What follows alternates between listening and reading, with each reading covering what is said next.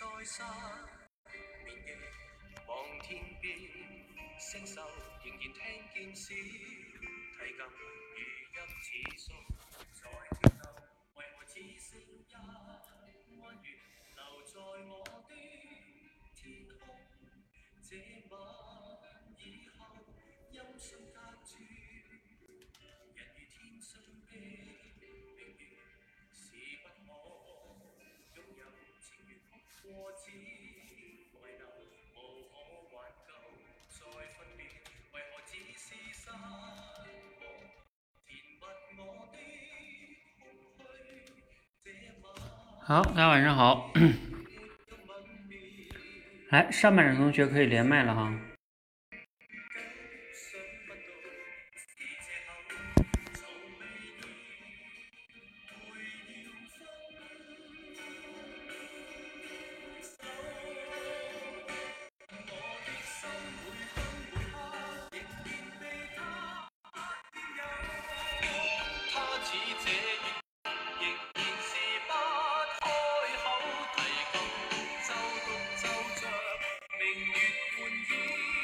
好，意志力晚上好。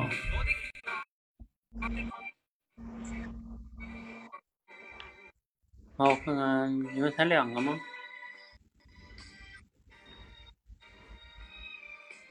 ？Every 来了。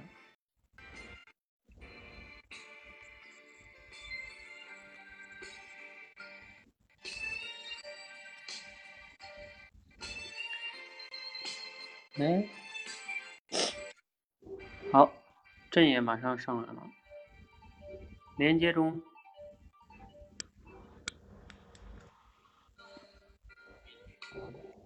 哎，这我我连你在一直在连接中哎，是网络的问题吗？你要不要退出重进试一下？不知道为什么你那个连接中一直。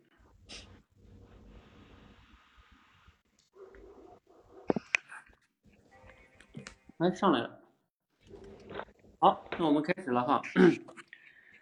好，欢迎大家来到今天的倾听提问训练哈。今天是我们其实是十四天的这个集训的最后一场啊，就是这一次暂时的一个告一段落哈。然后我们接下来开启即兴表达的训练哈。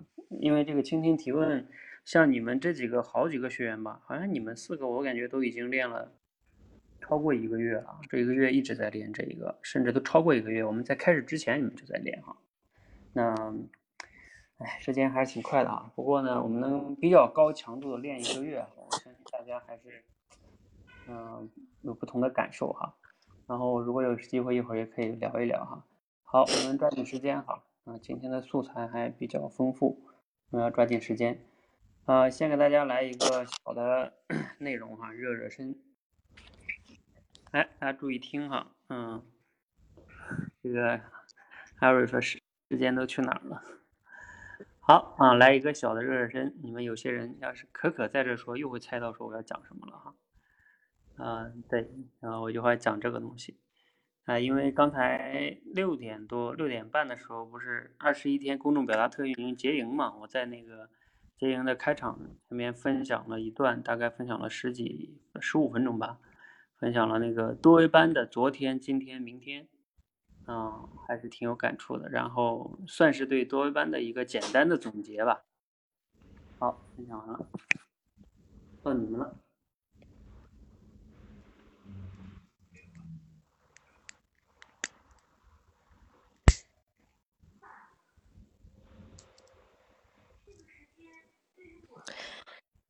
昨天、今天、明天。教练，我感觉我是在多维班的今天，昨天我可能参与的不太好，嗯、呃，没有参与那么多，嗯，听您这么说，真的感觉时间过得好快，也感觉咱们多维班成长了好多。请问，针对多维班的明天，教练有什么计划呢 ？Over。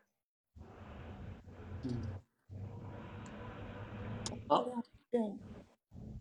听了你刚才在公众表达班的一个分享，我们多维班算是呃历经了不长不短的两年时间，但是已经有昨天和昨天、今天和明天。呃，恭喜我们多维班更新迭代的这么快。呃，那么今天的我们，呃，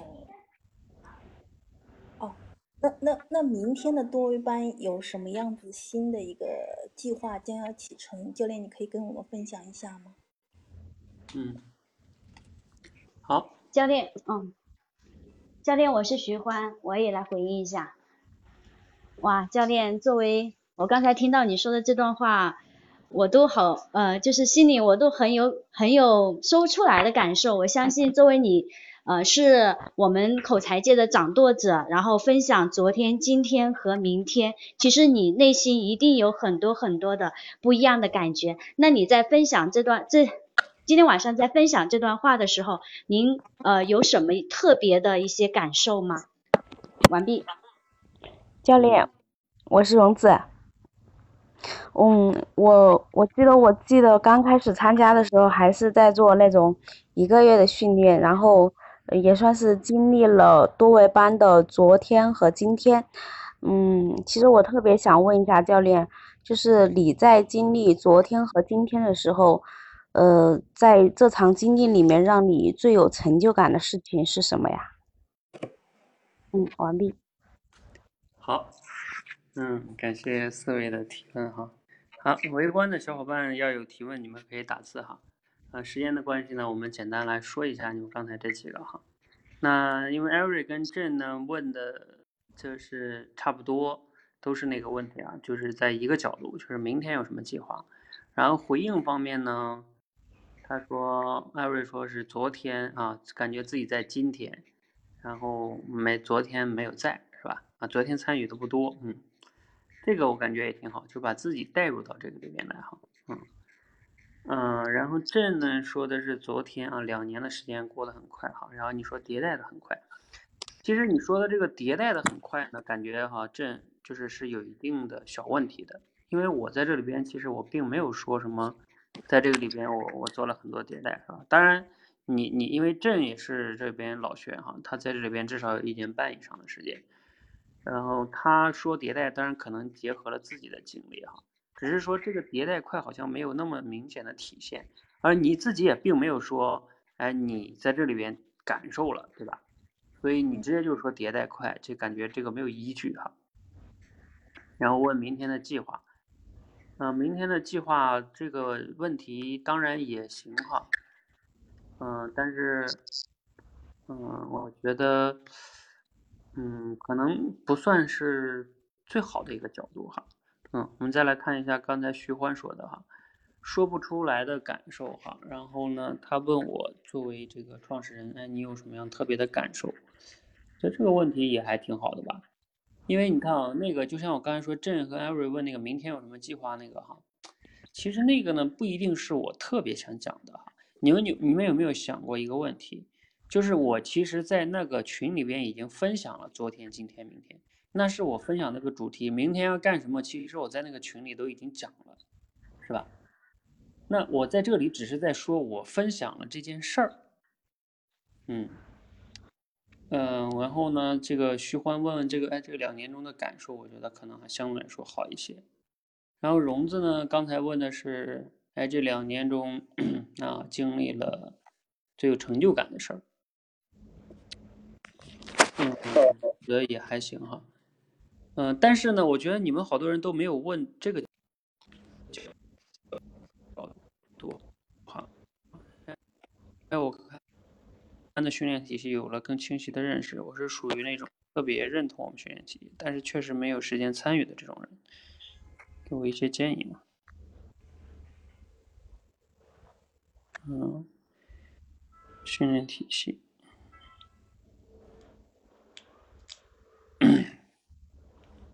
嗯，西西这个呢，就相当于是提出了一个具体的问题哈，就变成了一个。嗯，就是我自己，然后这个有没有时间啊，什么什么的，是吧？嗯，我觉得也还行，嗯。然后可可问的是，听了你讲多维班的明天，感觉超级棒，感觉我对多维班的规划和理解更加深刻。那教练在这样不断升级过程中，你觉得最大的收获是什么？分离的过程中最大收获。嗯，这跟荣子刚才问的差不多。嗯，就是我觉得你们还没有想一个角度哈，就是说作为我今天分享，在二十一天这个结营仪式上分享，为什么在这个结营仪式上分享这个呢？对吧？你们没有人好奇吗？就是它本来是一个二十一天结营，然后我在结营上分享这么大个话题，是吧？要可可应该知道一点为什么哈，也就是说这个其实是一个就是一个分享在这里的一个话题，嗯，所以你们可能都被这个什么东西给影响了呢？就是被那个只有那一个关键词，就是多维班的昨天、今天、明天，你们都集中在这个上面去了，是吧？嗯。嗯，西西这啥意思？就是你刚才的问题是为你自己问的呢，还是你是为一些新人问的呀？啊啊啊啊！你说你在猜我为什么分享是吗？嗯，为你自己啊。呃，其实呃，你那个问题我就简单回答一下吧。我认为所有的没时间背后都是取舍的问题，根本就不是没时间的问题，就是你要做适当的取舍。当你什么都想要的时候，那你确实就是没有时间，因为时间就是有限的。然后如果说就是在没有时间的情况下怎么样去做呢？啊，还有一个建议吧，嗯，除了取舍以外，就是你有时候要去思考。呃，对你来说，你想要的东西啊，和你现在做这些事情，有没有办法能，嗯、呃，就是找到一个杠杆点，然后只要把那个事情，就是更好的去做它的话，然后能撬动其他的事情跟着变好，就是叫其实是在在那个系统思考啊，有一种能力叫系统思考，就是你找到那个关键的点。呃，在系统思考里叫杠杆解，你找到那个杠杆，你在那个杠杆上去努力，它就能撬动、联动其他的事情去变好。这是一种对于我们说没时间哈、啊，就是你要更加思考，我的时间应该啊，其实就是我我以前经常讲那个，把对的事情持续做对，就是有时候你要去思考到底哪件事是对的，然后你再去思考把它做对。你很多人就是经常会思考，哎，我很快的把很多事儿做完，那只是有效率，不代表有效能。呃，就像比如说我其实分享今天的、昨天、今天、明天多维班，其实这个过程中也是，我也不断在问自己，就是到底什么是对的事情，然后不断的要去找这个点，这个才是最重要的哈。所以没时间的问题呢，往往不是时间的问题，我认为要么是取舍的问题，要么就是。呃，你要深度的去系统思考的问题，啊、呃，不要过多的在那个效率上去思考问题。当然哈，效率也不是说就一点都不重要哈，只是说，嗯，那个不是解决根本问题。好，嗯、呃，这是我顺便谈一点哈。来，我们继续哈，这个暂时就先过了哈。啊、呃，你们问我明天计划那个，去群里听吧，我讲了三个重点。嗯，还有什么说不出的感受？那个感受跟成就感，那我也暂时不说了哈。嗯，好，我们这个进入呃这个男的了哈。嗯，男的来自于连岳的文章，嗯，连岳的文章才有点难难度嘛哈。其实我们进阶班比基础班，嗯，其实往往难就难在不在知识上，而就是在这个难度上哈。啊、呃，一个是素材上，另外一个是什么？另外一个是同学。就跟你一起训练的同学，他们的反应能力更快，所以倒逼你也要更好。嗯，这个是当然哈，这你要平衡自己的基础。其实我们即将开始的即兴表达也是这样的。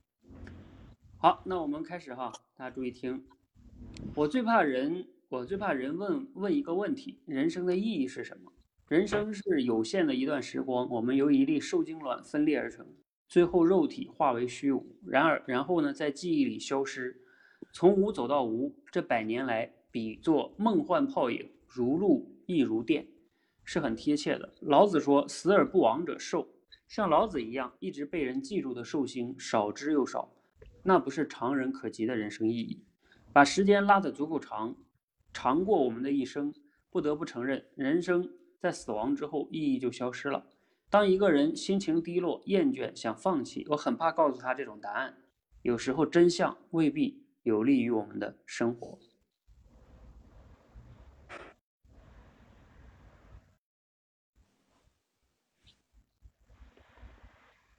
有点难啊，因为涉及到人生意义的哈。哎，你们要是不能提问呢，你就适当的看看你理没理解，然后你去做回应。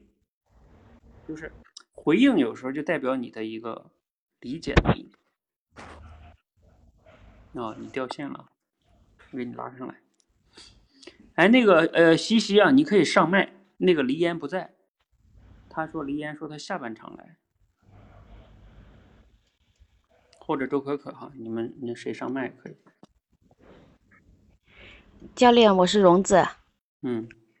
嗯，其实听到这句话的时候，我也想到了，就是自己最近对于真相的一种一种理解。然后，就是我以前我一直认为我在职场里面，我应该和别人交心，或者说和较好的同事，然后可以去说一些心里话。但其实职场就是就是这么，嗯，残酷，或者说职场它是一个利益所在的一个地方，它是用它需要用力去驱动。但其实虽然心里明白这些东西，嗯，当我自己去努力学习这些东西的时候，其实心里其实是很难以去接受这个真相的。啊，我我的回应是这样。嗯，好，呃，教练，我是郑。呃，听老师的这种分享，让我想到一句话，说人的死亡啊，它是分。呃，两种，一种是身体的消亡，一种是精神的消亡。刚才老师提到的，就是说，是孟子是吧？孟子是人生先死，但是他的精神一直在呃永存。呃，那么就是说，在我们有限的生命里头，可能让自己的生命更有意义的话，才有可能等到我们身体消亡之后，让我们的精神还存在。那么，请问老师，呃，在有限的生命里头，怎么样子才能够让我们过得更有意义呢？嗯，好，完毕。嗯，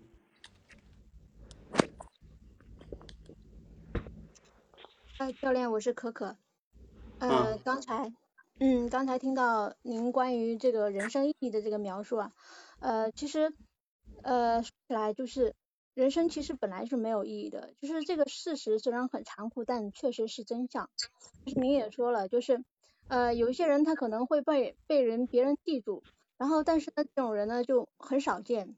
我们一般人呢都是泯灭于众人嘛。那您觉得对于我们一般人来说，怎么样去发现我们自己人生的意义呢？嗯，好，还有吗？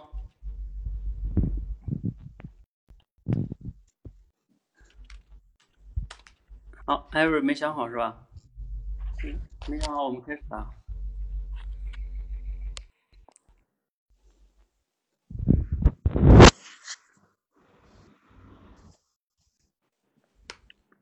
好，那我们开始哈。你们你们讨论一下，你们刚才前面三个同学问的，呃，怎么样？谁？你们感觉哪个好一点？一个一个看一下哈。呃，这个荣子没有问问题啊，他就是回应了一下，相当于说，哎，我在职场中就有这种感受，是吧？呃，真相和这个真相有时候难以接受，是吧？嗯，呃，他其实回应那个最后那一句话，就是什么？有时候真相未必有利于我们的生活。我觉得这个回应倒也还行，就是相当于回应了一下这里边的意思。就职场里边会有这种纠结吧，如果如果我们去知道了，去去非得用这个真相，可能不利于在职场里，是吧？我觉得回应的角度还是可以的。然后呢，郑同学问的哈，嗯，郑同学问的是说，嗯，他回应他先是做回应哈，就谈到死亡啊，然后谈到两种的那个意义的消失啊。这块还是挺好的，然后后边呢，你问的那个角度呢，就是说，哎，你是不是这样？你刚才问的那个角度是指说，怎么能更有意义，是吧？对的，因为嗯其实他他呃，他最后的落脚点其实知道真相其实是没有意义，就是说人呃来去应该是一场空吧，嗯啊，好像是这种意思。那么，嗯，但是有些人在这个一场空的这种呃物物理身体消失之后，他还有精神意义在在。那其实，那么他这个身体来一招的话，其实就是他的一种意义。那么就是所以说，这个看似一场空的这种旅程当中，怎么样子才能更有意义？其实我也说得很出，哎呀，说不清楚。好，我跟你讲哈，你这个问题跟刚才周可可那个问题有点类似，就是最终呢都落到了说我们怎么样才能有意义，是吧？或者怎么能发现意义？但是呢，你有没有发现哈，其实其实连月他说的这个意思是说，他前面说那么大堆，不就是说一个结论嘛？人生其实就嗯没有意义，是吧？嗯，那那但没有意义，但是虽然说是这样，我也觉得是这样。他就说如梦幻泡影嘛，就是其实就就是没有意义。但是他又说了一个梦字，你看这样什么什么，那我觉得他哎哎，首先哈，纠正你一下，他说的不是孟子啊，是老子。啊老老子子说“死而不亡者寿”，我再给你读一下这句话啊。老子说“死而不亡者寿”，但像老子一样一直被人记住的寿星少之又少，那不是常人可及的人生意义。也就是说，对，会存在一种情况，但是这是少之又少，那就相当于你可以忽略不计。普通人的话就忽略不计，你不要想这件事儿。那我就不甘心普通吧。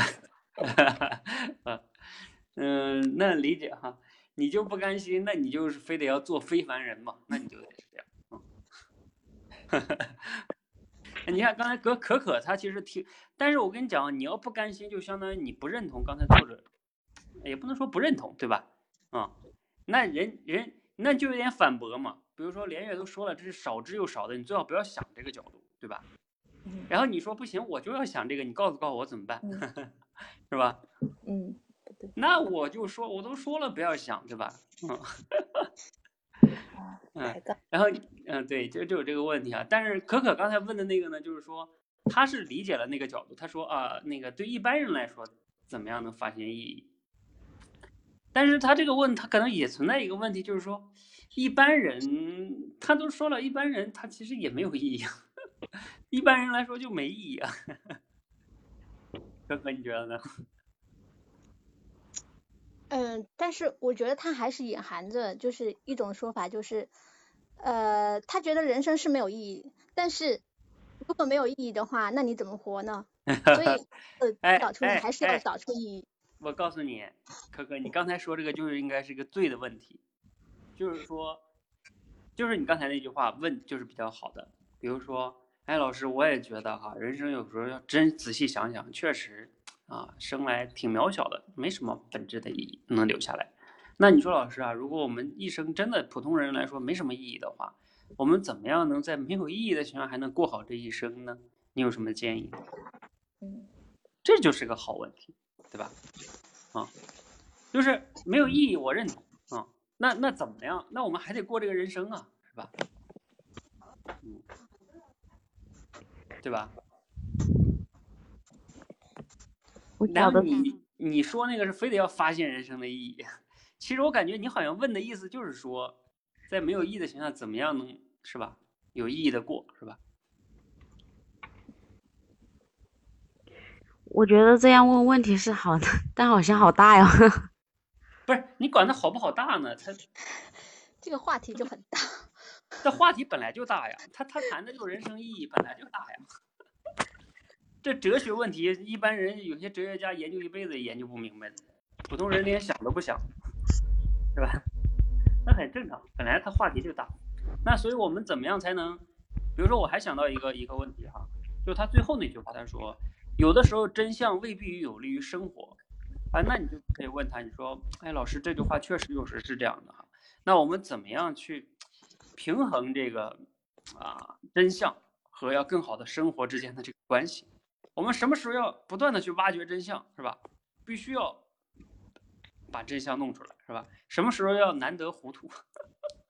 这个也我觉得也是个比较不错的角度。嗯，就什么叫好问题呢？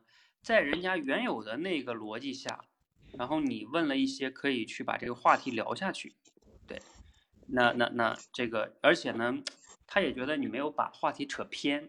嗯，就像刚才他不说了吗？你不是说没意义吗？对啊，是没有意义，没有意义，我们也得生活呀，那他也得讲了呀。嗯，那怎么样能生活？我认同你说的，可能没有意义，是吧？嗯，好，我们继续哈。嗯、呃，你不能，大家不要怪我哈，我选这个话题有时候，有的时候这个文章啊，它太简单的，可能也没得什么问的，嗯，就这种才有的思考，你才能锻炼你的思维哈。好，我们继续啊，再来下一段，说，呃，但你但你在精神强劲之时，却必须必然知道这个真相，生命这颗韭菜啊，死亡的镰刀必将要收割它。一个人知道自己生命有限，这是这是好事情，它让你更加珍惜当下。如果你确信自己明天会死掉，今天怎么会和爱人吵架呢？今天啊、呃，你们偶尔情绪失控，吵完架后想想，假如明天会死，那估计和好的速度将会提升一百倍。时间不会顾忌人的情绪，它持续流逝。我们很像人形的沙漏。呃，无论你当下的情形如何，沙粒恒定下泻。我们总是在经历微型的死亡，过去已经死了，未来还是虚无，唯一存在的就是当下。当下没有把握住，没有把握住，我们就等于一个死人。好，就讲这么多。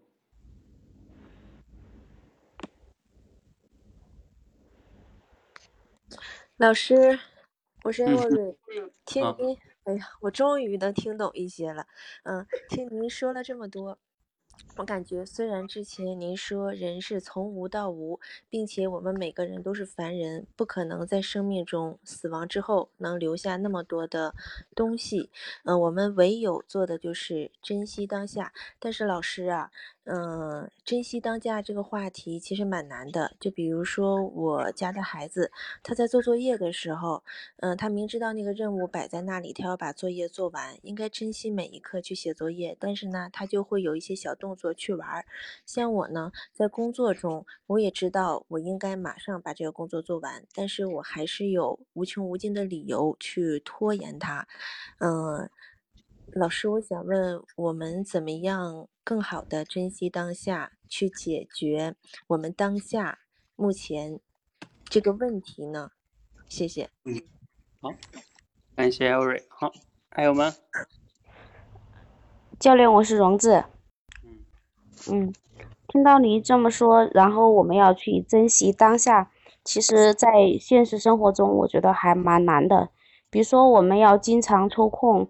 呃，等我们成长到到一定程度的时候，我们要经常抽空回到呃曾经小时候生活的地方，和父母相处一段时间。嗯，但其实啦，我可能会有许多工作的原因，或者说还有一些学习的原因，但是你使你很多原因组成在一起，你不得不去解决眼下那些着急的事情，或者说相对嗯在。还这在自己心里的排名相对重要的一些事情。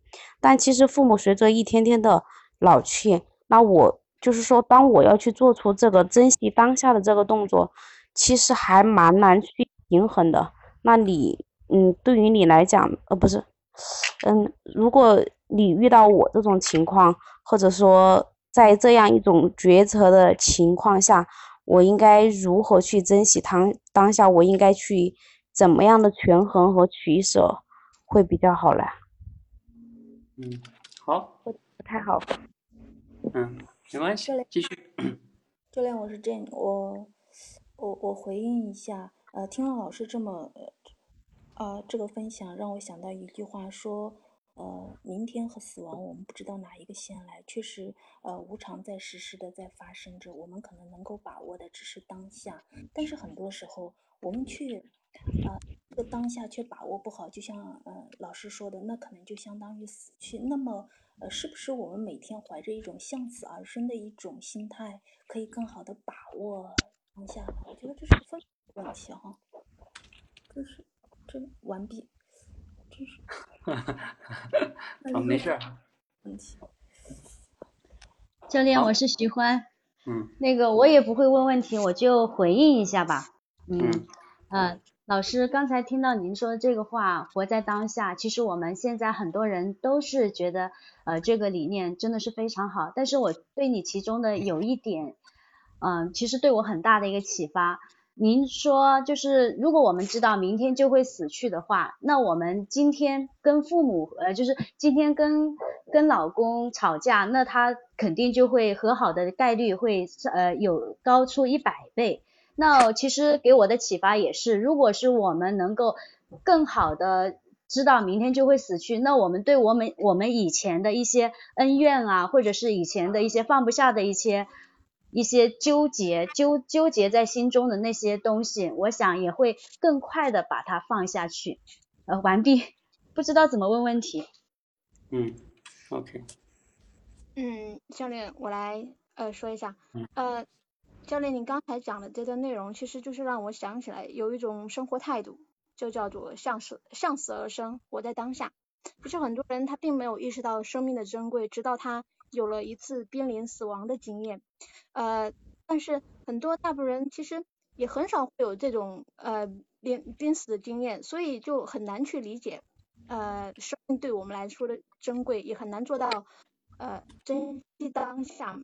那您觉得，如果我们在具体呃，生活当中怎么样从我们自己的实际呃操作的角度去落实这个活在当下呢？嗯，好，那我们来简单看一下哈。来，艾瑞说的呢是珍惜当下蛮难的，所以像小孩写作业啊、自己工作啊，都都都很难活在当下，是吧？都应该做应该的事儿就没有做呀。然后怎么样更好去珍惜当下？嗯、呃，问题是没问题哈，然后嗯、呃，举的例子也也挺好的，嗯嗯，哎，一会儿我再说一下哈，我再延伸说一下哈。然后荣子说的这个呢是，呃啊，那些都知道珍惜当下，然后回到父母啊，去陪父母啊，等等等等的是吧？然后我还有相对更重要的事儿，然后怎么样取舍？然后明天，明天和死亡是吧？嗯，哪个？先来，然后呢，把握当下，向死而生，如何更好的啊？向死而生会不会可以更好的把握当下，是吧？啊，对这个问题可能问的，我觉得你可以这么问，就是你说，哎，我听过一个概念哈、啊，就感觉好像和您说的差不多，就是有一个叫向死而生，你说和和您老师您说的这个把握当下这个之间是一个是不是有比较大的一个关系哈、啊？你能不能分享一下他们之间的这个关系？啊，就你可以直接问他，嗯，而不是说向死而生是不是就可以更好的活在当下，把握当下，是吧？那就相当于是你直接说了这个观点，而且问的是是不是，是吧？嗯，就有点封闭。好，徐欢说的是理念非常好，然后呢，明天会死的和好啊，或者等一下，啊，就是没有问问题嘛，啊，回应还可以，就那个角度哈、啊，抓到那个。然后问的问题啊，问的问题我帮刚才帮你想了一下，你可以问一下，就是说，哎，其实这里边有一个，就是说，就像他说的哈，假如你知道明天会死，那你你今天的很多行为都会变了，对不对？啊，但是问题就是，实际情况就是，假如大概率上来说，我明天不会死，所以呢，我们就继续的折腾，是吧？继续的去什么干一些愚蠢的事儿，那那你就可以问啊，你说老师怎么样能解决这个问题呢？就是人就会对吧？总是，就是就是不，他他他他他他不能做到这个。虽然他一想这个道理能明白是吧，但是他又转眼就忘了，明天还是要该吵架吵架是吧？啊、嗯，等等等等的，嗯，他就不能做到向死而生是吧？怎么怎么办？嗯，也就是刚才我觉得可可问这个吧，就相当于是说，嗯、呃，有的人有死亡经历才能可能哈，那那普通人怎么办？怎么操作？我觉得可能这个角度还不错。然后那个 Avery 他们说的那个，还有荣子说那个，我觉得你们那个问题在哪儿呢？其实你要是真正的活在当下，你知道是什么？就是他说那个，假如你明天就会死，你就要问问自己，你还真的去，如果是那个小孩，你真的还去写作业吗？就是明天都要死了，你还写作业真的是最重要的吗？然后你明天都要死了，你你你真的要拖延一下工作，还是说那个什么呢？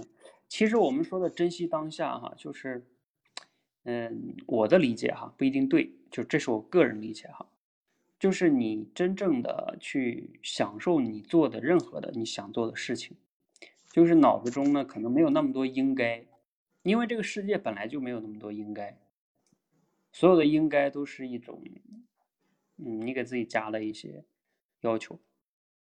我觉得真正那种活在当下的人，就是我记得以前好像古典老师书书中写过一个东西啊，他就说，一个问一个和尚嘛，说你开悟之前跟开悟之后有啥区别？他说我没啥区别，每天还是什么，呃，打柴不是砍柴、挑水、做饭。然后他说要说区别，可能就是这样的。我以前吧砍柴的时候总在想，哎呀，这个水还没烧，啊，饭还没做。那做饭的时候吧，又在想，哎呀，这柴火一会儿要没了，是吧？那吃饭的时候又要想，哎呀，一会儿还要怎么怎么样。就是说，他开悟之后呢，他说我砍柴的时候就砍柴，做饭的时候就做饭，吃饭的时候就好好吃饭。就这个就是说我开悟之前跟开悟之后的区别。而很多时候我们好像就是普通人哈，我们的烦恼往往就是这样，就是不能做到很好的去享受做好当下那件事情，总是啊做着这个想那个，也担心那个，是吧？这可能是普通人烦恼的一个根源，就是活不了在当下的一个原因。啊、呃，当然这是大家可以去思考的一件事情哈，就是这个话题怎么活在当下。嗯嗯、呃好，其他的呢我也没有什么补充的哈，就是希望大家可以思考思考今天这个话题，人生的意义哈，虽然挺大，但是呢有时候是值得自己没事儿思考思考的，怎么样更好的活，嗯，要不然你天天思考那些乱七八糟的事情，不也挺烦的嘛，是吧？还不如有时间想想这事儿，虽然有时候可能想不明白，但是偶尔想一想，可能你就会有一些感悟的。好，那我们这样哈，嗯、周卫华说活在当下就不想努力了，嗯、不不不不，其实不一定的哈，不是活在当下的人就不努力了，其实活在当下的人呢，可能在外人看来也许他更努力，但是在他自己看来他都不是在努力，他只是他只是想，他只是在那里好好的活，好好的去做他想做的事情，在他的定义中不叫努力。努力都是一个道德要求啊，你要好好努力，是吧？啊，这当然这种这种境界很难达到哈，但是不代表达不到。好，啊，这个事儿这个话题太太难哈，太深，咱们慢慢理解，慢慢修行哈。我也没修行到哈。好，我们上半场先到这里哈，那个。下半场呢，大家可以继续哈。我们下半场还有两段那个素材。好，下半场的同学，那个你们来了的同学可以上麦哈。来了吗？关于人生意义这个话题呢，嗯，大家可以再思考思考哈，还是挺值得思考。活在当下，怎么样才能活在当下？那你们很多人总是说自己没什么可学的呀。其实这些问题都可以放到自己大脑里啊，没事思考一下。然后呢，甚至你为了解决这个问题，可以去翻一翻书。嗯，其实这个，这不就是学习吗？是吧？带着问题去学习，有时候效果是更好的。好，我们来看一下，看你们是不是都进来了哈？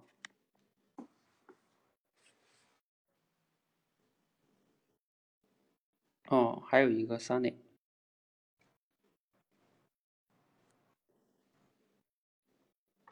好，我稍等一下 ，Sunny 正在连接。好，我们把这个时间从人生的意义这种大话题先先拉回来哈，拉回到我们现实中。现实中还是有那么多的烦恼要去处理哈，比如说我今天就遇到一个烦恼。我今天呢去去一个派出所给这个孩子落户口，然后呢落户口呢排了两个小时队哈，终于到我了。嗯，发现我拿错了孩子那个出生证明，我拿的是复印件，没拿原件。哎，没办法，只能让家人再寄过来，明天我再去办。讲完了，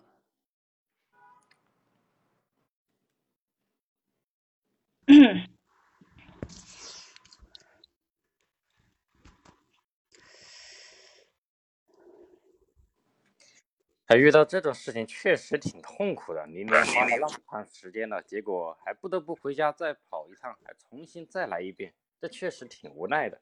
哎，教练，那你出门的时候怎么没想到再去检查一遍自己带的东西齐没齐全，或者正不正确呢？嗯，好，还有吗？呃，教练，呃，您刚刚说的这个经历啊，我也是有经历过。有时候去一些政府部门办一些事情啊，他们就是要求会特别的严格哈、比如说原件就不能代替复印件，就是必须每一样都到齐到位。那我想问一下，今天这个小小的经历，您当时是什么样的一个感受呢？好，结束。嗯，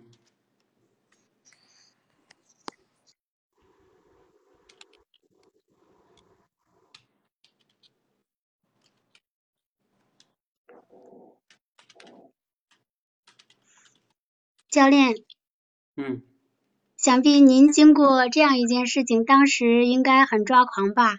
呃，确实我也能够理解，呃，也也感同身受。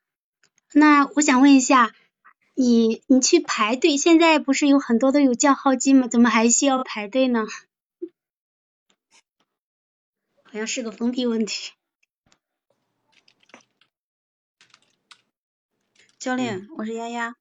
嗯那个教练就是，呃，您碰到这个事情确实像我们一样碰到这个事情确实很苦恼，但是我我看您一向是一个非常细心的人，那是出于什么原因导致您呃会拿错这个呃证件呢？嗯，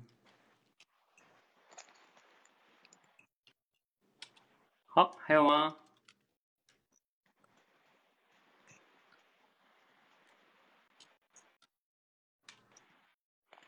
好，如果没有了，我们简单解析一下，这算个小的热身。嗯，是不知道，不是拿错。好，来，我来看一下哈。嗯、呃，齐同学，啊、你这个嗯比较痛苦哈，这个能感同身受哈。你们这在回应情绪上应该大部分都没问题，主要就是在这个情绪之后，这个问题到底从哪儿问，嗯，就有点难了，是吧？嗯，这块儿不容易，情绪容易哈。好，我来看一下哈。然后齐同学问的说："你怎么没有再检查一下呢？"嗯、那个那个，哎，你们在线的同学觉得他这个问题怎么样？你们什么感受？假如说你是这个我，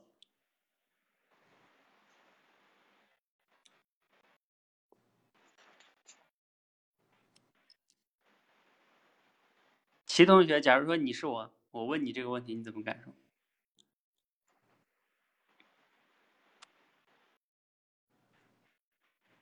嗯，大概有一种好像被指责的感觉吧。嗯，对，虽然说你的语气没有指责哈、不像有时候像咱们有些父母是吧？他第一反应就会说："哎，这咋不不小心呢？对不对？你你怎么就不检查一下呢？是吧？"虽然你这不是指责，你就是问说："哎，那你怎么没有再检查一下呢？"但是哈，就是说，虽然你没有指责的语气，但是就是这个问题呢，它它就会让这个分享的人就会说，那我确实就是没检查，或者说，呃，我也检查了，我只是认为它不会出错，呃，反正出错了就出错了，你再问我这个问题，那我怎么回答是吧？啊，我粗心，然后我，对吧？我自以为是，是吧？所以就是说，你这个就像揭伤疤一样，对吧？你想想，嗯，就是说这个这个呃，这个要要问的话，还是有一点问题的，嗯嗯、呃我们再来看看黎烟问的哈，嗯、原件不能替代复印件哈，然后你问我什么感受，呃，这个问题表面上看来说还可以，但你知道它也有一个小问题是什么？就是说你前面说你也经历过，然后你也理解政府部门怎么怎么样，对吧？感同身受，然后你还问我什么感受？按理说你都理解我的感受啊，是吧？对不对，李岩？啊，这是一个一个一个当然也不是说不行哈，其实也还可以。我只是说，其实从逻辑上来说，你前面都说了理解我的感受，你还想让我再说一遍吗？嗯、教练，如果说我把我把问题改成就是经历这个事情呢，感受肯定很抓狂，像西西说那样啊，然后就说这经历这个事情有没有给你带来什么启发？这样问会不会好一点？嗯，对，启发会比感受好一点，我感觉，嗯，毕竟启发它是上升到理性思考了嘛，嗯、反思嘛，对吧？嗯，然后你问我感受，我刚才就感觉就是你不是前面都说了嘛，你理解我的感受是吧？嗯，然后西西问呢就是抓狂，嗯，这个回应没问题啊。然后你这个问题问到了事实上去了，那怎么还排队？呃，就是你懂的哈，西西，嗯。呃，我这个问题，我这个问题问题在哪里？这个问题就是在于。就是，我就感觉咱俩不在一个频道啊。如果实际的聊天中，就是我说这个事儿，你怎么会问我？怎么还要排队？哦，就是质疑，就是质疑你说的这个事实了啊！不不不不不，不是质疑，不是质疑，是说你的关注点，就是说，有的时候去一些什么派出所办事儿，他不是说你预约，就算你真的有预约机制，你到那儿，你去银行办事预约，也不是说你预约的就是八点，然后你到那儿。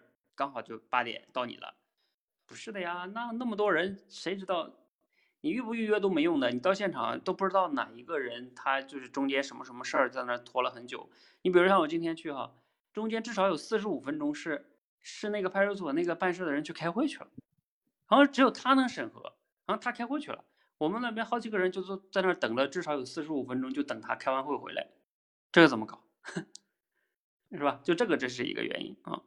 嗯、呃，还有这个，当然他这个也没有提前预约的机制，你就去了现场排队啊，就等等等等哈，呃，所以所以就是你问这个怎么还要排队啊，就是基本上你就没有抓住这里边的重点啊，就是如果在沟通中哈，嗯、啊，我不是想说排队排这么长的事儿啊，不是北京落户，嗯。啊，我现在在北京落不了户，嗯、啊，我现在是把那个户口落到天津来了。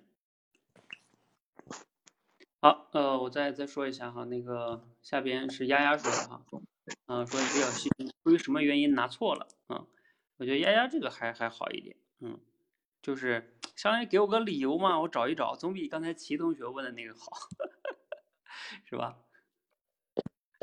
嗯。哎，其实还真有个原因，他那个出生证明吧，不知道出生的时候谁打了一个彩色的复印件，然后彩色的复印件就在我家小孩那个那个那个那个袋里面，然后呢，那个彩色的那个原件吧，还被我家人给拿出去放到另外一个地方去了。然后我去找小孩的证件的时候，我肯定知道就在那个包就在那个袋里边嘛，因为小孩那个东西都在那个袋里，我就去那里面去找，然后我就把那个彩色的原复印件拿出来了，而且那里边只有这一个。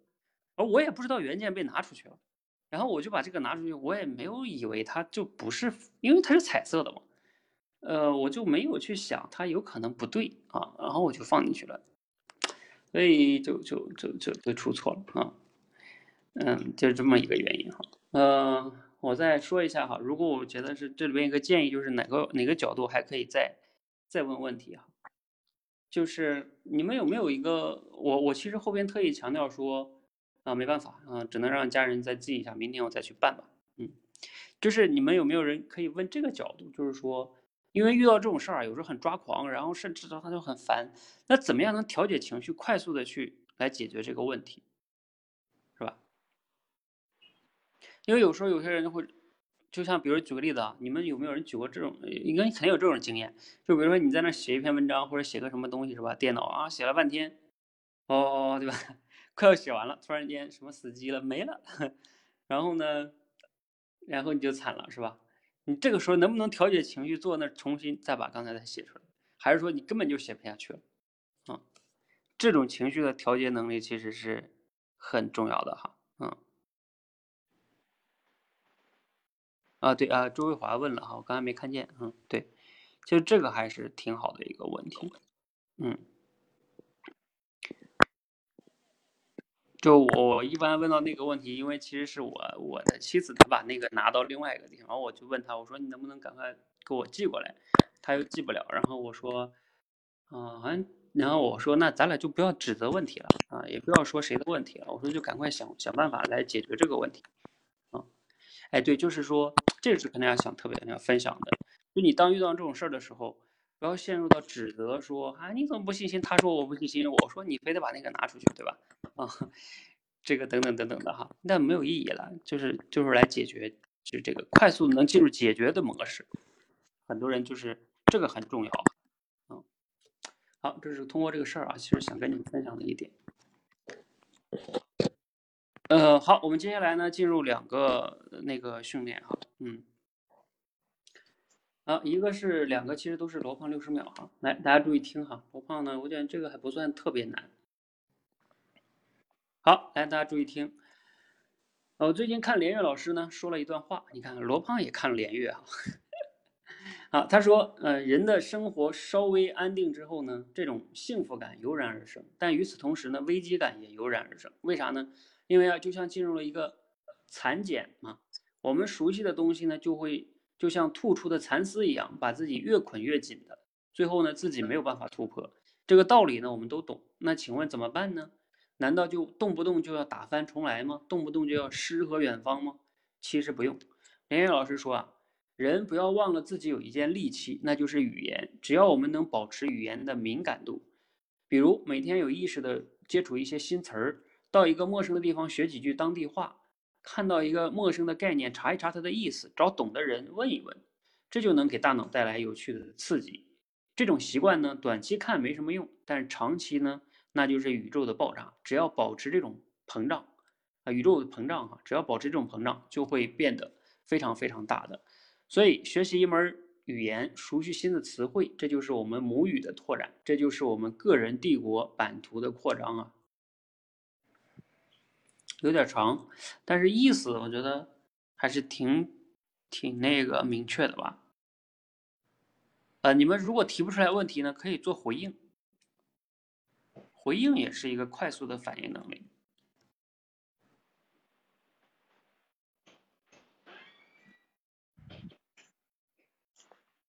教练你好，嗯刚才听了您这段话，让我想起了，就是古时候会有一些国家，哎，它安定下来以后，然后它的疆土好像就稳定下来了，但是这个时候也是幸福与危机并存的。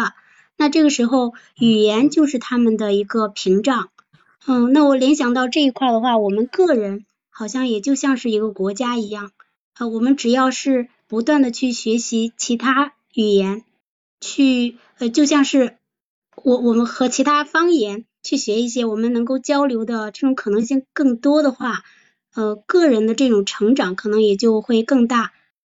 嗯，不知道，这是我听您这段话所理解的，不知道我理解的有没有问题，您可以指导一下吗？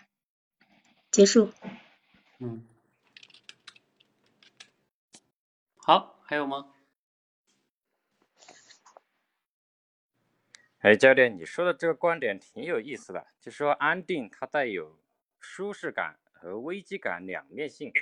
那么我们就相当于一个蚕茧，把自己包裹起来，然后一方面给自己带来了舒适，一方面又让自己被束缚，感觉到危机。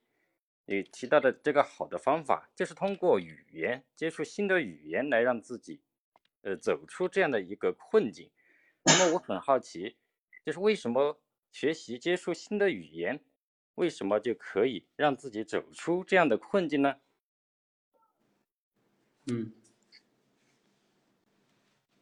好，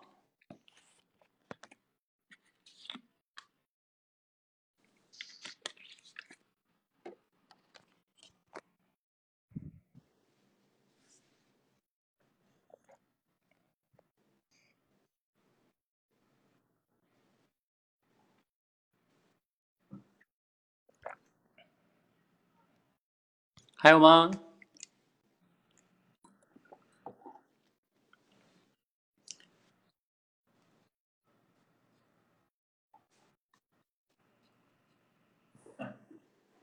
哎，好，我们好，我们针对这个简单的给大家来说一下哈，还还有一些顺便有一些技巧。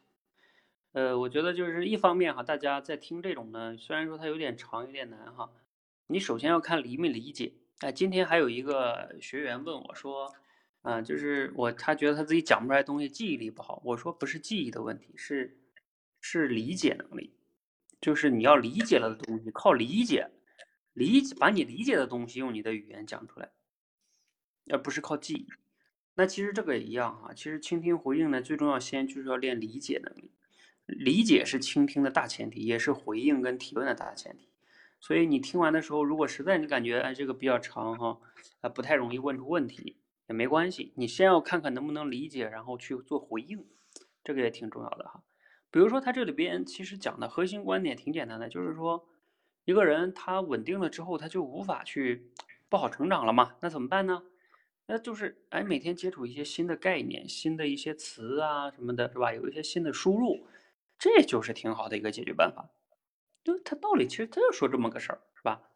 那如果你做回应的话，我觉得如果我是你们哈，我可能刚才回应我就会讲，哎呀，我觉得你刚才讲这个，如果这个话因为是我我在这里边讲的嘛，你说哎，我们社群里边现在这种，比如说倾听提问也好哈，每天的就是给大家弄的联机精读也好，其实就是让大家能每天吸收一些新的知识、新的概念，然后呢，哎，就比较符合这种，哎，真的是感觉啊、挺好的呀，或者什么的，就找一些这种素材和例子，能去承接别人刚才说的话，这就是很好的一种回应哈。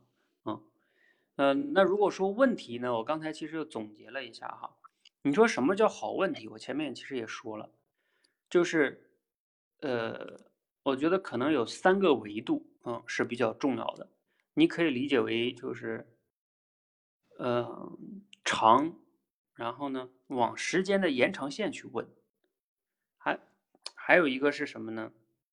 呃，纵深不断的往下去挖，还有一个是往宽了去问，啊、就是把话题再打宽一点。你比如说我说的长是什么呢？呃，就比如说哈，举个例子，咱们前面问的那个人生的什么什么意义那件事儿，你看啊，它长的话呢，就是说，哎，那呃，人生确实没有意义。那在这种没有意义的情况下，我们还能怎么样更好的生活？你看，他就是我认同了你现在这个，就像走路一样，你现在把我带到了 A， 从 A 地带到了 B 地，那我再问出了一个问题，就是咱们从在 B 地怎么样才能到 C 地？就是从时间线往长了走，对吧？呃，还有一种是宽，比如说像这个问题，他说的是，嗯、打破自己除要学习，哎，那除了学习还有没有别的方法？这是不是宽啊？就是往横向去拓展。其实我最近大家要练的即兴表达里面，就会教大家纵横联、纵横联想，就是一种这种宽度哈、还有一种是深度，比如说往下挖，比如说就像刚才齐问的这个问题，我觉得就算是深度吧，就是问为什么。哎，他为什么就就会这样呢？为什么这样学一个东西它就可以拓展呢？是吧？这是不是刨刨根问底，不就这意思吗？问为什么？呃，算是一个哈，我觉得这算是个提问的技巧吧。嗯，呃，刚才西西问的这个呢，就是说古时候是这样哈，然后个人呃这样，然后你问理解有没有问题？嗯、你这样也算是个回应吧，就是说理解有问理解有没有问题啊，算是个简单的回应。好，那呃，我刚才还想到一个问题，你比如说，就是说像他不是说了嘛，啊，就是你要每天去接触一个什么新词啊，学一些东西啊，学一些新概念啊。他不是说每天吗？但是你知道，他还是我刚才说的，他从 A 地他说到了 B 地，那你其实还会有一个延伸性的问题啊，就是说，我认同你说的每天，那请问怎么样能坚持下来，是吧？我认同你说的，但是我坚持不下来，哼，我怎么能坚持？你有没有什么建议？你看，这是不是从 B 地到 C 地？就是我又是也产生了个新问题，嗯，你看两个人聊天啊，什么叫聊天好啊？你还记得那天齐同学跟周可可的聊天吗？为什么好？其实就是周可可她跟齐的这个聊天能不断的，呃，主要是周可可问的这些问题，不断的把这个东西往前拉，啊、或者是往深挖，嗯、或者是宽向也在增加。你想嘛，本来你们是从一个点，点线面，如果是往长了拉就是线，对吧？就是一条线，这条线不断的在延长。如果是宽呢，就是它又往往宽度在拓拓展，然后还有一个是深，它就是个从一个点你们聊到最后变成一个立体。哎，你们想想那天周克跟齐的聊天是不是聊到最后就是个立体的一个网状出来了，想想是不是这样的？所以所以这个提问的技巧哈，要我说的技巧可能就主要就在这儿，能不能让这个话题变得长深宽，哎，这是我觉得你们可以去思考的哈。嗯，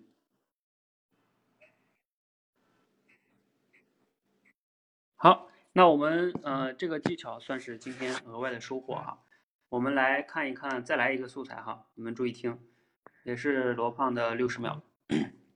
哎，我要读了哈。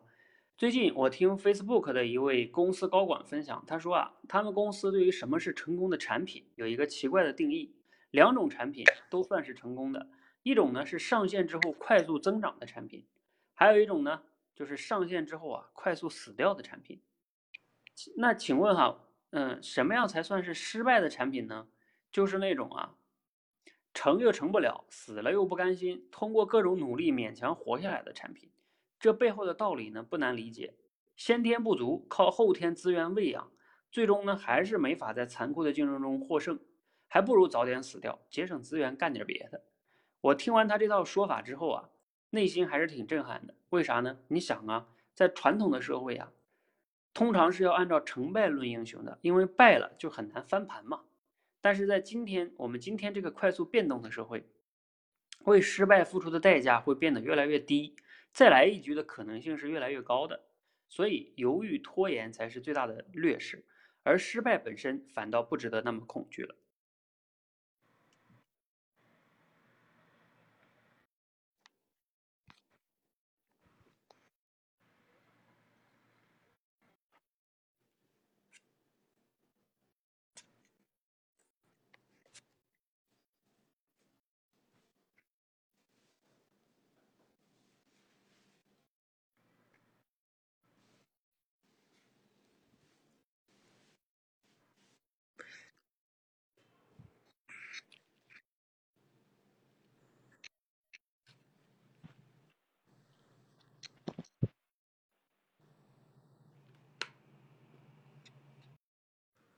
哎，都都都都难住了吗？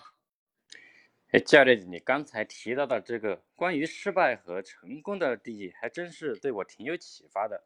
像那位高管说的，成功有两种，一种是快速增长和快速死掉，还有一个，还有另外一个失败的定义是，就在那里半死不活的活着的那种状态叫失败，和我们传统对于成功和失败的定义是不一样的。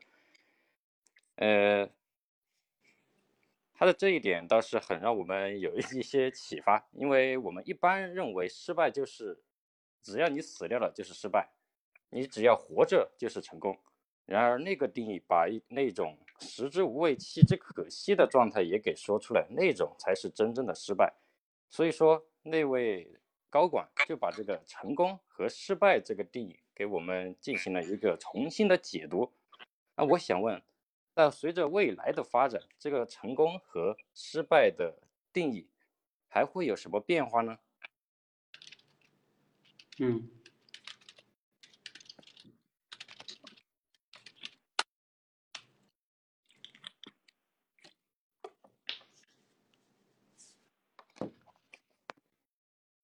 还有吗？你们现在是什么状态？还是没理解的状态吗？没理解，我可以再帮你们复述一下。教练，我是丫丫。嗯。呃，罗老师您好，您的您说的话我挺赞同的，就是说有的时候犹豫和拖延确实是一种劣势，它耽误了我们很多的成本，包括时间成本、人力成本，还有一些经济的成本。嗯，那您说呃。呃，有的产品呢，它半死不活的样子，还不如让它快速的死掉。那什么时候我们应该做去呃做出决策，呃，停止对这个产品的投投入呢？嗯，好了。哦，教练，我试一下。哦，就是您刚刚谈到了一个对产品的一个成功与失败的定义，呃，我觉得让我开了眼界啊。那我想问一下。像您说的，对于一个产品一上线就死掉，这也是一种成功。主要呢，就是因为这样呢，它能够呃凸显出一种效率。那我们在制作产品的时候啊，怎么样去把控它的这个效率呢？好，结束。嗯，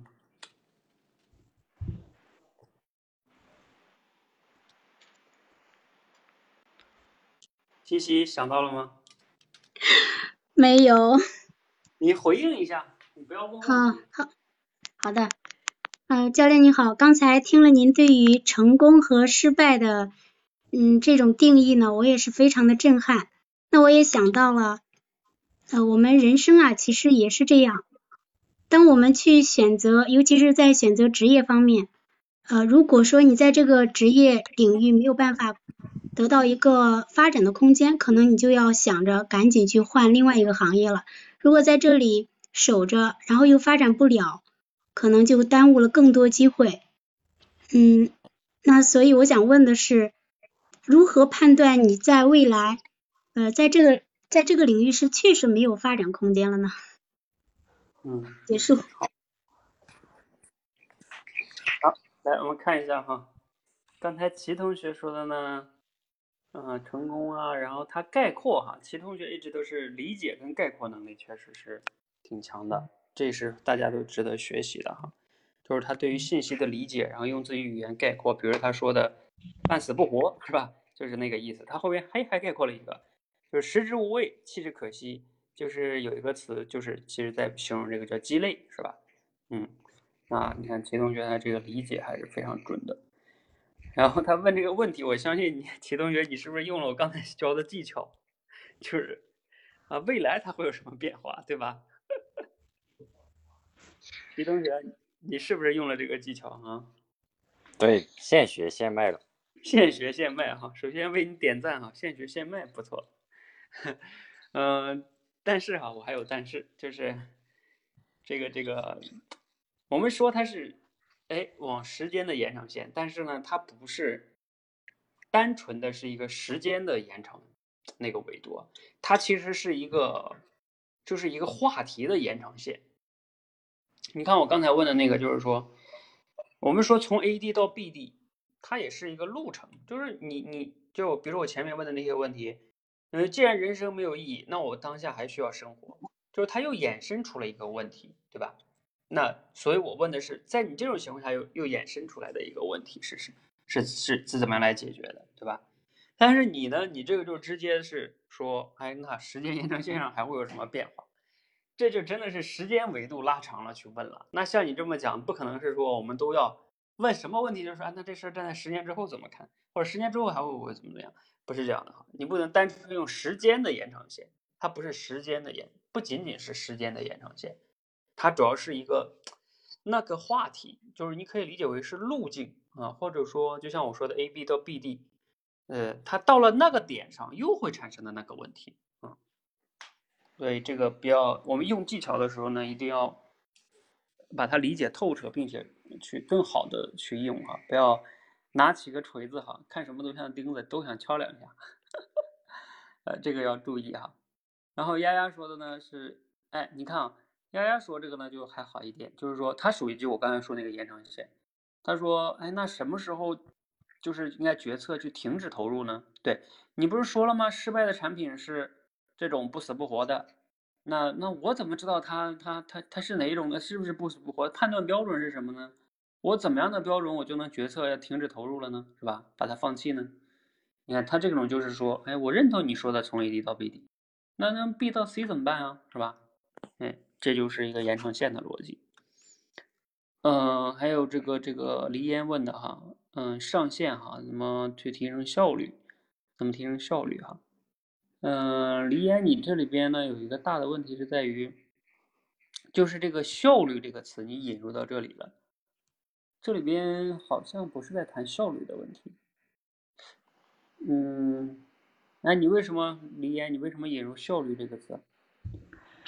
哦，因为我因为这这一段话里面，他讲到说，要么就快点死，要么就，呃，就是这样的话就节省成本呐、然后我就觉得是一种提升效率，我就这样理解的。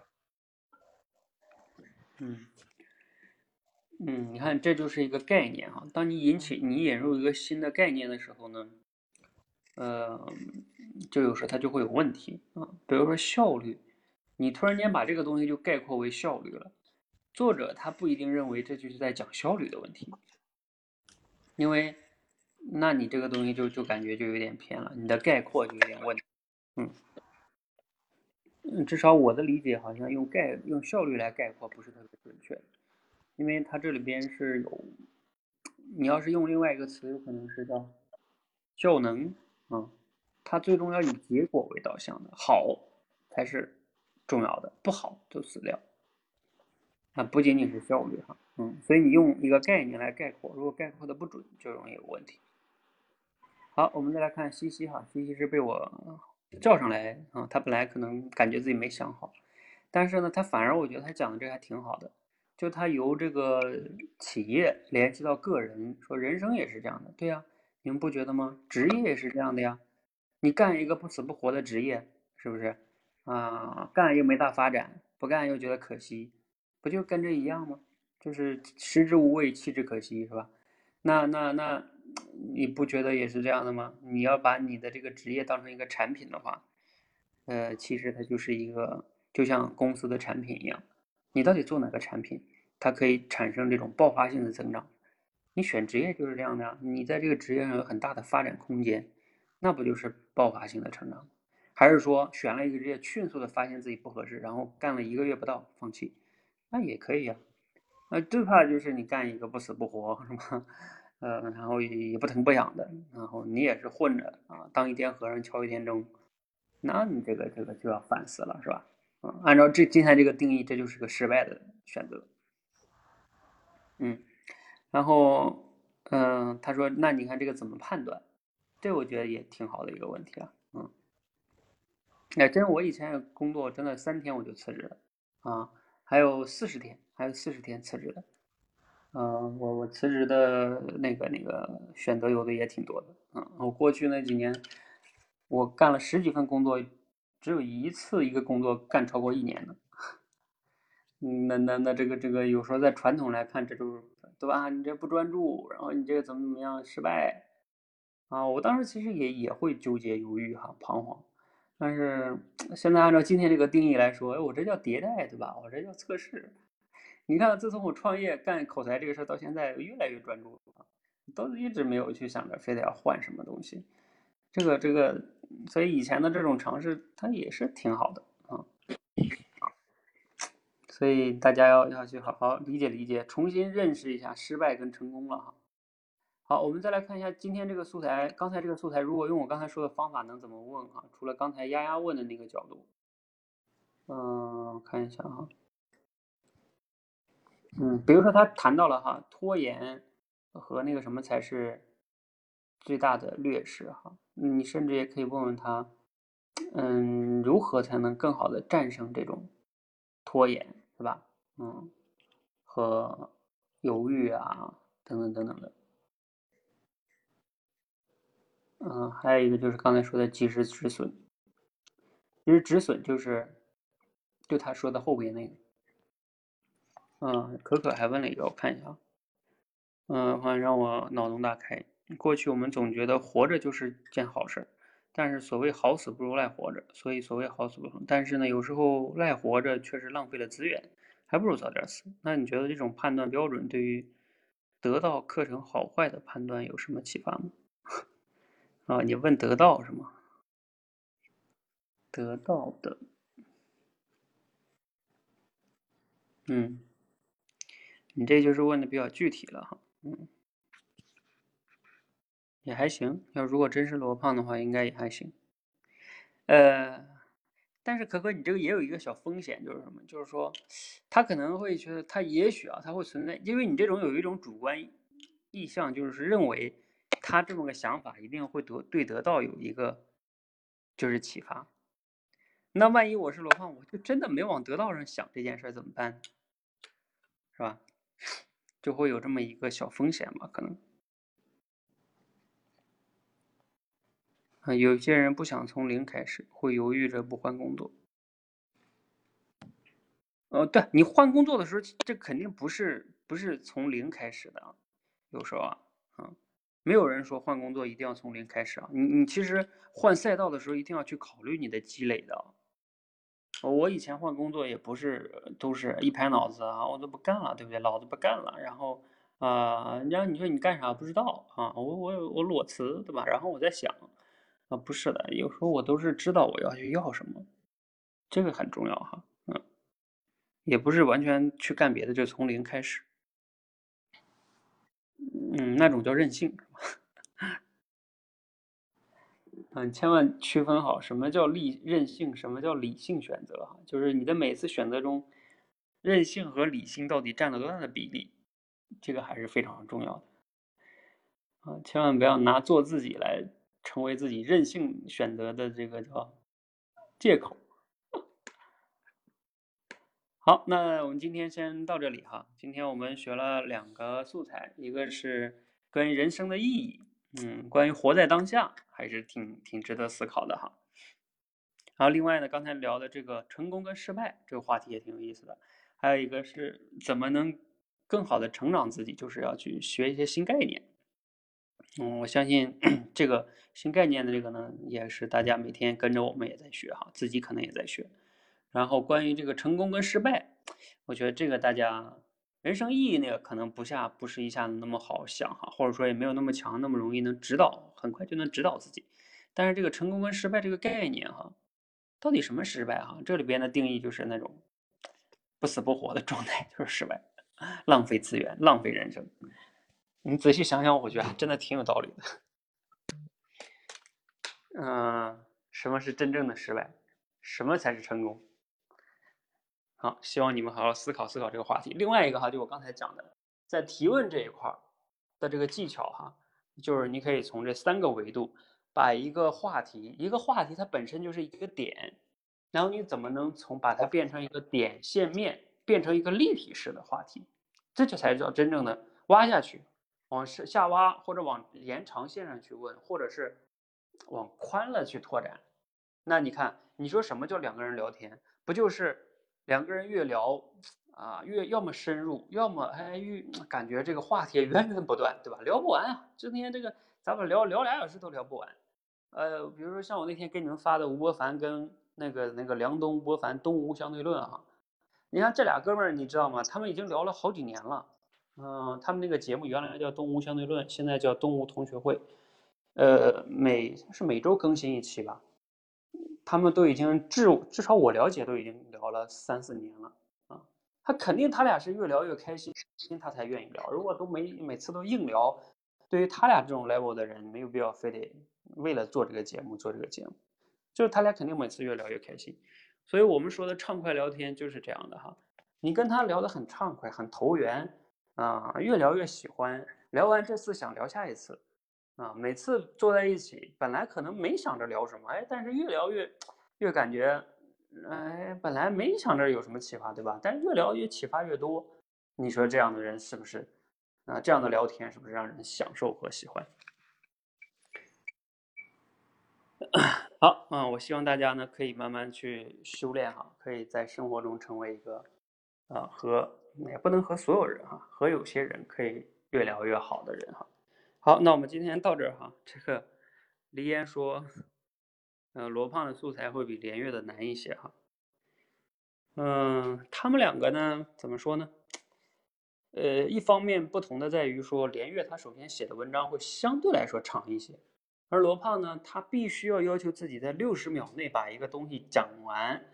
压缩嘛，然后他，而且呢，他又要要求他的这个观点有启发、颠覆，呃，就是这种啊，比较反常、反反常识，嗯、呃，这是罗胖他在选那个观点的时候决定了，他不会选那些大家都能呃一讲就是通俗的道理，是吧？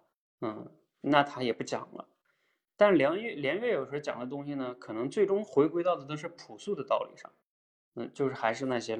重要的事，只是连月他会通过各种举例子啊，不同的侧面啊，去去讲这个东西啊。然后另外他的时间的文章相对来说比罗胖的长，所以你理解起来会好会好一些。他们两个各有各的好啊，都值得去学习。好，我们今天先到这里哈，谢谢大家。